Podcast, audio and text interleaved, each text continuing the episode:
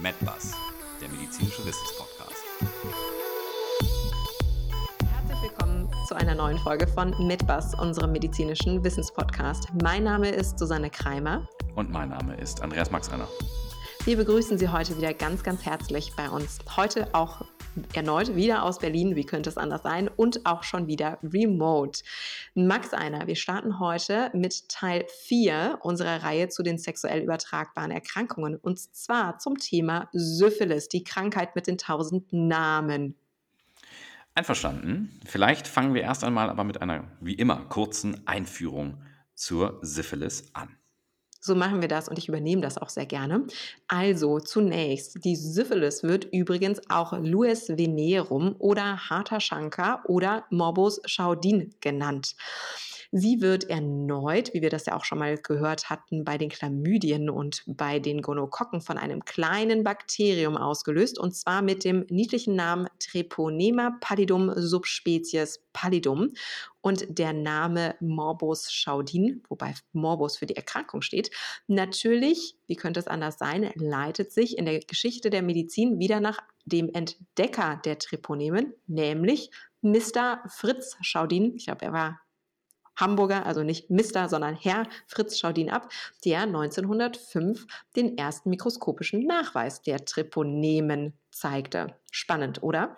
Unglaublich, was du alles wieder an Recherche hier zutage bringst.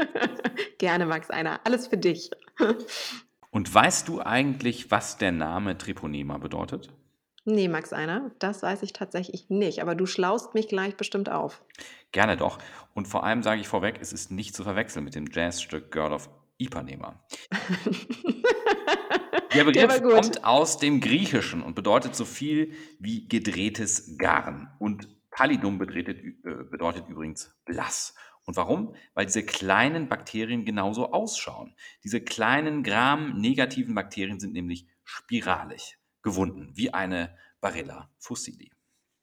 Eine Barilla fossili. Max, ein wunderschönes Bild habe ich jetzt im Kopf. Mann und auch Frau lernt nie aus.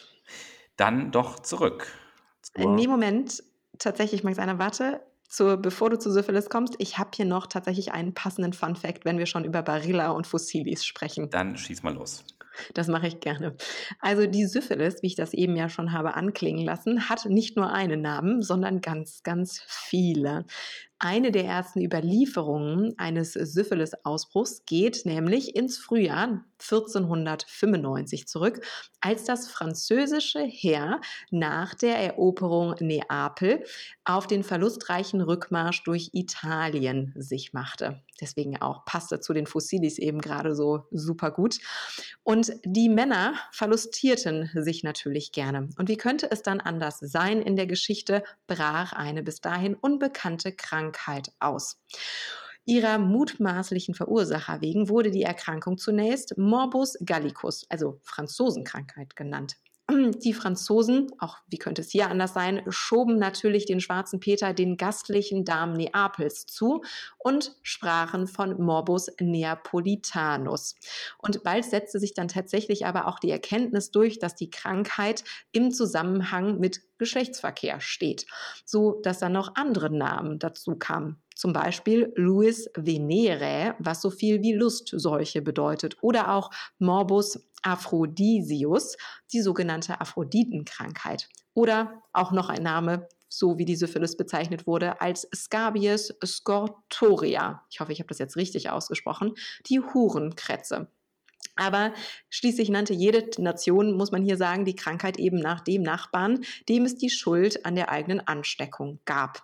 Und auch ganz spannend, natürlich betraf diese Erkrankung, die Syphilis, auch ganz viele Maler und darunter auch tatsächlich meinen Lieblingsmaler, nämlich Paul Gauguin. Sehr lange Geschichte, aber hochspannend. Aber mein Favorit ist ja Morbus Aphrodisius. Max einer, das wollen wir jetzt lieber nicht interpretieren. Also halten wir fest, die Syphilis ist eine chronische Infektionskrankheit, die zur Gruppe der sexuell übertragbaren Erkrankungen gehört. Die Syphilis wird hauptsächlich beim Geschlechtsverkehr durch Schleimhautkontakt und schließlich und ausschließlich von Mensch zu Mensch übertragen. Geschlechtsverkehr mit einem infizierten Partner oder einer Partnerin führt in etwa 30 Prozent der sexuellen Kontakte eben zu einer Infektion. Hier sollten wir noch hinzufügen, dass ähnlich wie bei der HIV-Infektion auch hier während der Schwangerschaft und bei der Geburt eine erkrankte Mutter auch ihr Kind infizieren kann. Das nennt sich dann so schön oder so unschön Syphilis conata. Ganz genau. Und wir sollten auch darauf hinweisen, dass die syphilitischen Fälle doch stark anwachsend sind innerhalb der letzten Jahre. Zwischen den Jahren 2004 und 2008 gab es ca. 3500 neue Fälle pro Jahr. Und seit 2010 steigt die Inzidenz fast kontinuierlich auf knapp 8000 Fälle alleine im Jahr 2019 an. Wahnsinn. Max Anna, da muss ich jetzt noch was total Unpassendes einwerfen, weil wir ja gerade über sexuell übertragbare Erkrankungen sprechen. Nämlich? Max Einer, ich hatte heute eine Wohnungsübergabe und dann gibt mir doch der nette Herr, der mir die Wohnung übergibt, so ein kleines Plastikklebchen in die Hand und sagt, hier, ihr Bumsinchen. Und ich habe erstmal etwas entgeistert geguckt, glaube ich zumindest, und habe dann auch gegoogelt, weil ich dachte, der verarscht mich irgendwie. Und tatsächlich sind Bumsinchen die Eigennamen von Türpuffern. Ich wusste vorher auch nicht, dass es den Begriff Türpuffer gibt, aber wie dem auch sei. Und äh, die großen heißen übrigens Bums. Nur so viel. Dazu. Oh Mann, Mann, Mann. Das scheint der Stoff, aus dem das Leben ist. Oder deine Träume zu sein scheinen. Max einer, unsere armen Hörer und Hörerinnen, wenn die heute was mitnehmen aus dem Podcast, dann sind es Türpuffer-Eigennamen. Aber zurück. Sag mal was zur Klinik der Syphilis, bitte. Sehr gern. Zunächst, nur etwa die Hälfte aller Infektionen mit Treponema pallidum führt zu einem symptomatischen Verlauf. Die akute Infektion kann eben daher symptomatisch wie asymptomatisch sein und kann in einen chronischen Prozess übergehen. Dieser chronische Prozess betrifft durch mehrere Stadien hindurch eben leider auch verschiedene Organsysteme. Wobei man da ja auch sagen muss, dass tatsächlich bei 30 Prozent, also ungefähr einem Drittel der unbehandelten Syphilis-Fälle im Laufe von Jahren auch eine Spontanheilung eintritt.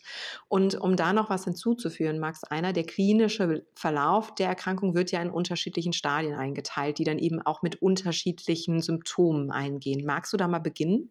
Äh, sehr gerne. Die primäre Syphilis ist eben durch eine derbe Induration, eine Verhärtung an der Eintrittspforte des Erregers aus der im Verlauf ein schmerzloses Ulkus entsteht, gekennzeichnet. Daher spricht man auch von einem sogenannten Ulcus durum oder einem harten Schanker. Weiterhin kann es auch zu regionalen Lymphadenopathien kommen, also Lymphknotenschwellungen. Und das Ulcus, also dieses, dieses Geschwür oder dieser kleine, diese kleine Induration, heilt in, den, in der Regel nach circa vier bis sechs Wochen erst einmal spontan ab. Und der weitere Verlauf ist dann eben ähm, dadurch gekennzeichnet, dass sich diese kleinen, fiesen, spiraligen oder fossiliartigen Bakterien hämatogen, also über das Blut, und tatsächlich dann auch lymphogen, also über die Lymphe aussehen. Und das beginnt normalerweise so circa vier bis zehn Wochen nach der Infektion und kann dann eben sich durch eine ganz vielfältige klinische Symptomatik kennzeichnen, wie Fieber, Fieber, Müdigkeit, Kopfgelenk oder auch Muskelschmerzen und dann eben auch durch die harten harten Schwellungen von unterschiedlichen Lymphknoten und es kann dann auch noch zu einem Hautausschlag kommen. Ganz genau. Und darüber hinaus kann es dann auch noch zu einem mottenfraßartigen Haarausfall kommen. Und teilweise können sich auch sogenannte oder augenscheinlich düsterrote Plaques auf der Zunge und der Mundschleimhaut bilden. Max einer, sag's einfach. Ja, es gibt da tatsächlich noch ein äh, Lieblingsdetail, was ich hier auch mal gerne beschreibe. Denn im Bereich der seitlichen Halsabschnitte beobachtet man häufig sogenannte postinflammatorische Depigmentierungen, also nach der Infektion auftretende Hauterscheinungen. Ähm, und die bezeichnet man ähm, in der Literatur tatsächlich als Halsband der Venus so viele römische und äh, griechische Göttinnen heute, Aphrodite, Venus, Wahnsinn. Aber das klingt ja erstmal gar nicht so nett und es wird auch noch unnetter. Nämlich kann dann im weiteren Verlauf der ähm, Syphilis tatsächlich auch ähm, kardiovaskuläre Veränderungen hinzukommen, die auch bis zu Aneurysmata eben gehen können. Und schließlich, wenn die Syphilis weiter unbehandelt bleibt, dann kann es ähm, im letzten Stadium dann auch zu Neurosyphilis ähm, kommen.